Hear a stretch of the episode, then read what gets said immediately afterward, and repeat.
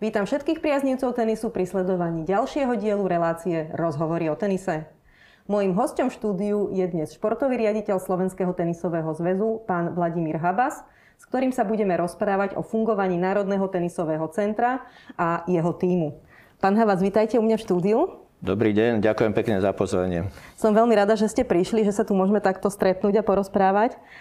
Národný tenisov, Národné tenisové centrum a jeho tým teda bude našou dnešnou témou. Keby sme na začiatok povedali pár slov k tomu, aké zloženie má pre túto sezónu 2022, koľko hráčov, koľko trénerov sa o nich stará. Takže Národné tenisové centrum ako veľmi dôležitá súťaž, vlastne e, súčasť práce Slovenského tenisového zväzu bude pokračovať teda vo svojej činnosti aj tento rok prakticky od 1.12. E, funguje Národné tenisové centrum tu v Bratislave v novom zložení. Po minuloročnom vyhodnotení všetkých výsledkov prišlo k určitým úpravám a k zmenám personálnym, jednak hráckým a jednak aj trenerským. A aktuálne teda od 1.12. 2021 vlastne v NTC máme, do NTC máme zaradených 19 hráčov, 8 v mužskej zložke, 1 v ženskej zložke a o týchto hráčov sa v podstate stará skupina trénerov, je to 12 tenisových trénerov a traja kondiční tréneri.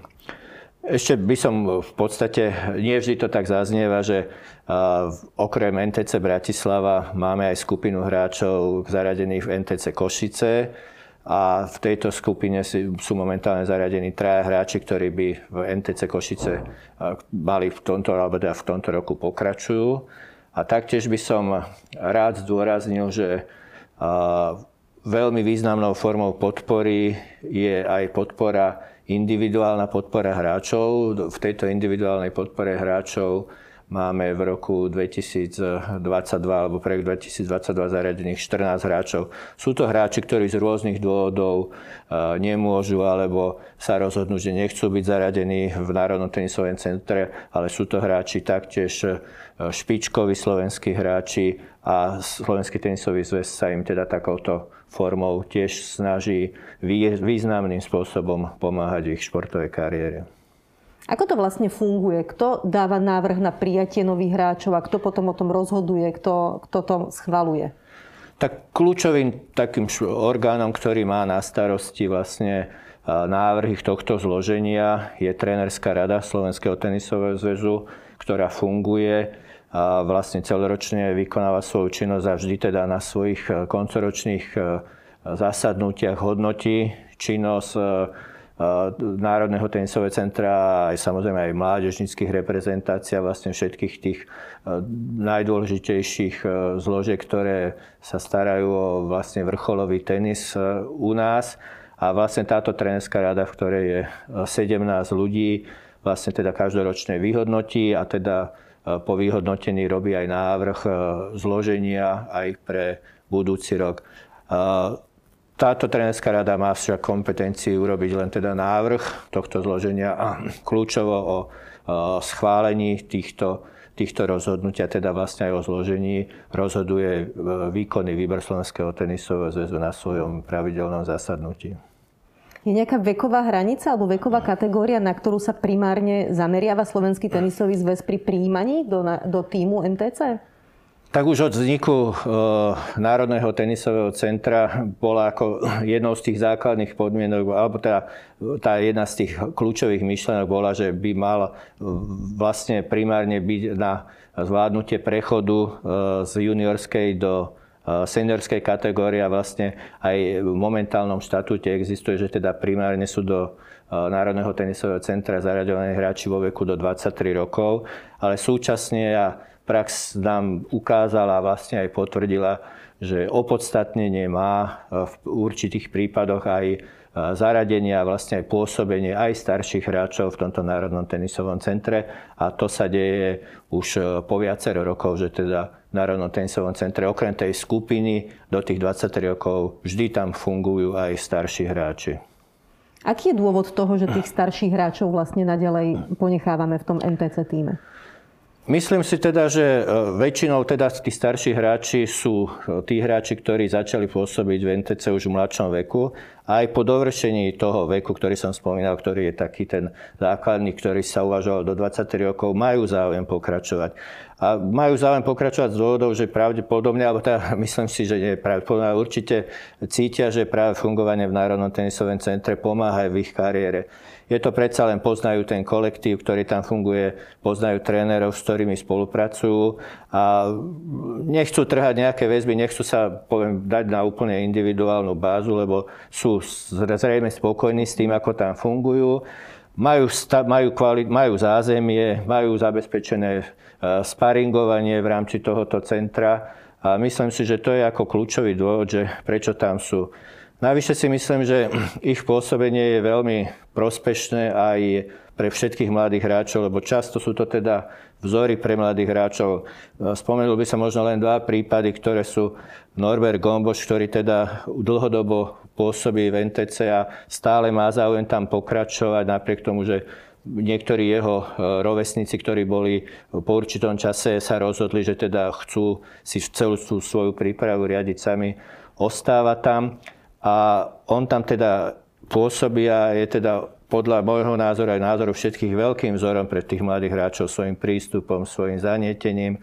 Keď ho potom vidia, že ako hrá Davisov pohár, tak myslím si, že je to veľký vzor. A veľmi podobne by som mohol hodnotiť aj Anu Karolinu Šmídlova, ktorá je tiež teda dlhodobá v tej ženskej zložke pôsobí bez problémov, sparinguje aj s tými mladými hráčkami a je veľkým vzorom a do tohto roku určite Eh, bola napríklad aj Vicky Kužmová, ale tá sa napríklad teraz rozhodla, že už bude v podstate si zabezpečovať tú, to celé svoje fungovanie sama. My to ako plne akceptujeme a hovorím, je to kľúčovo na záujme tých starších hráčov, že tam chcú pôsobiť a samozrejme je to potom aj na eh, dohovore o takej individuálnej forme zmluvy s týmito špičkovými hráčmi.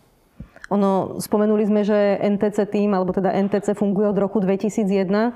Za túto dobu eh, je nutné povedať, že aj taká malá krajina ako Slovensko a vlastne z tohto eh, výberu hráčov, ktorí sú v tomto NTC týme, sa až 15 hráčov dokázalo prebojovať do elitnej svetovej stovky. Teraz posledným príkladom bol Alex Molčan, ktorý sa tam prebojoval na konci vlaňajšieho roka. A celkovo to bolo 7 mužov a 8 žien. Ako hodnotíte toto? Vždy človek má ambície, aby bolo tých hráčov čo najviac. Je to 15 hráčov, ako z môjho pohľadu, keď si zoberiem, že je to za niečo 20 rokov, tak poviem, takmer každý rok sa podarí v priemere dostať jedného hráča do svetovej stovky, čo si myslím, že nie je zlý výsledok. Určite hovorím, názory na to sa budú vždy, vždy rôzniť, že mohlo to byť o mnoho viac a samozrejme mohlo to byť aj, aj menej. Ja sa domnievam, že myslím si, že nie je to zlý výsledok a hovorím, keby hovorím, každý rok sa nám v priemere podarilo jedného či muža alebo ženu dostať e, do svetovej stovky, myslím si, že by tento, alebo to by NTC ukazovalo opodstatnenie svojho fungovania.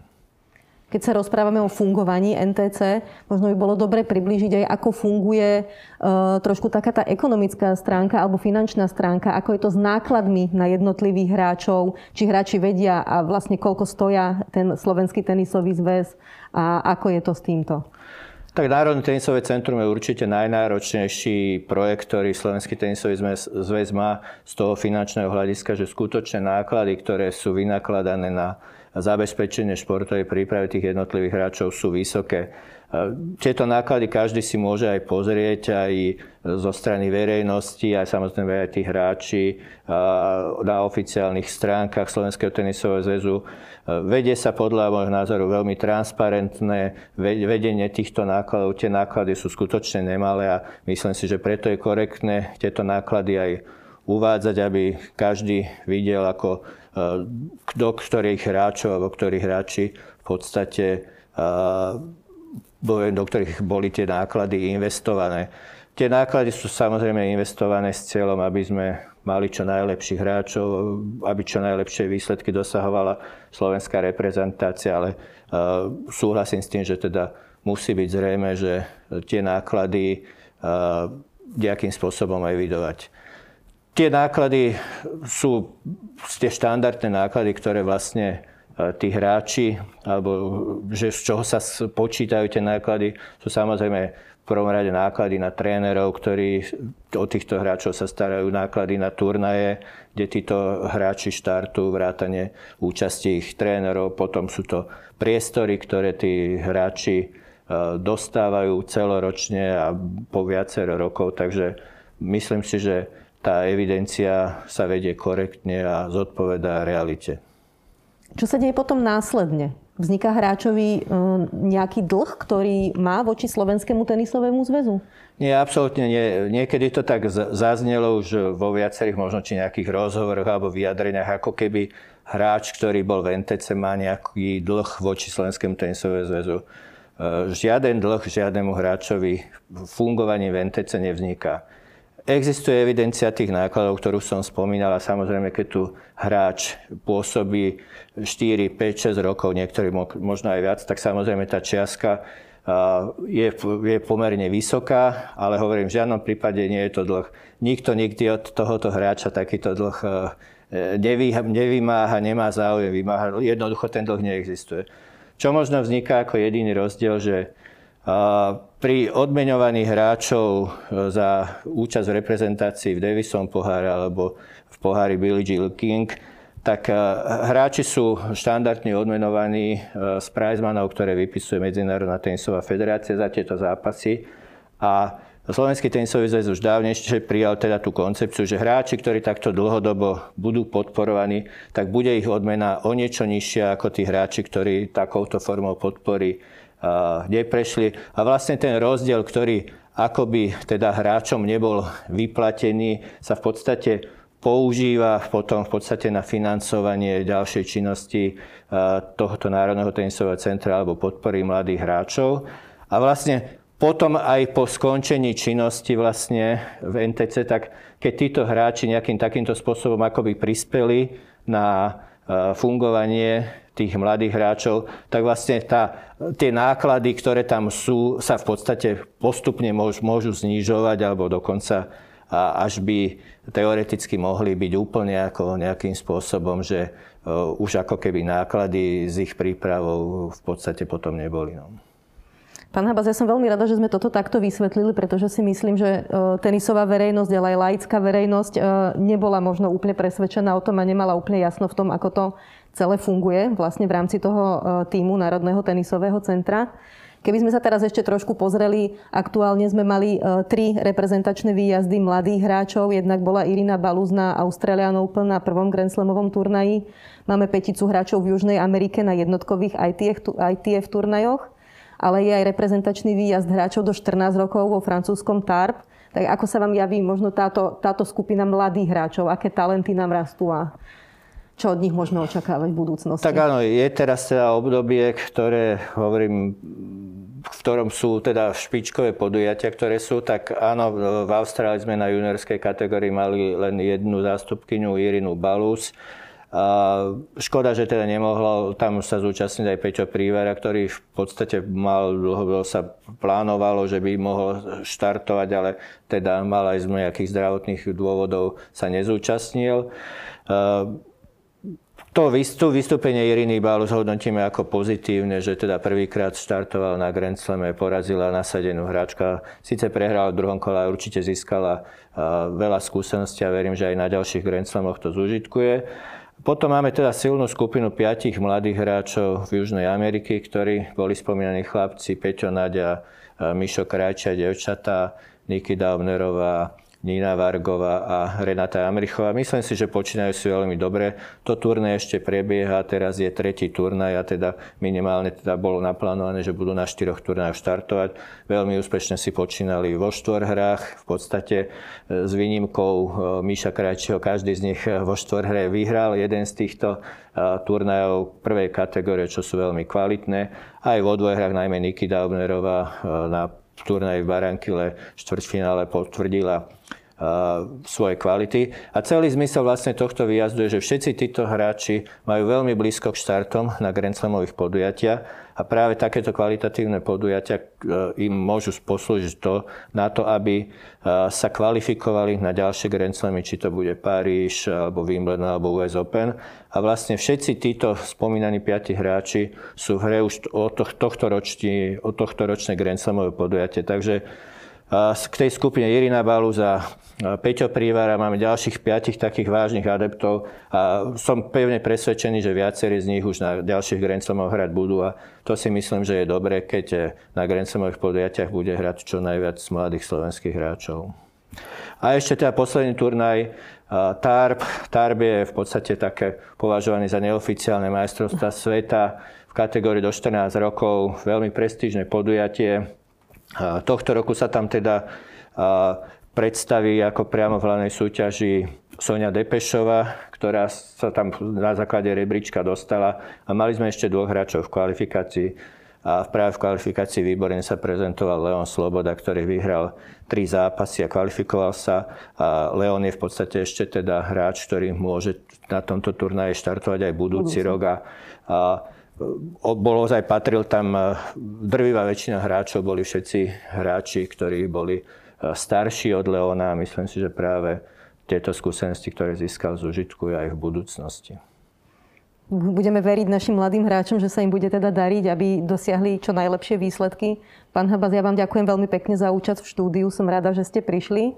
A vám, milí diváci, ďakujem veľmi pekne za pozornosť a teším sa na stretnutie opäť o týždeň. Dovidenia. Ešte raz ďakujem za pozvanie a dovidenia.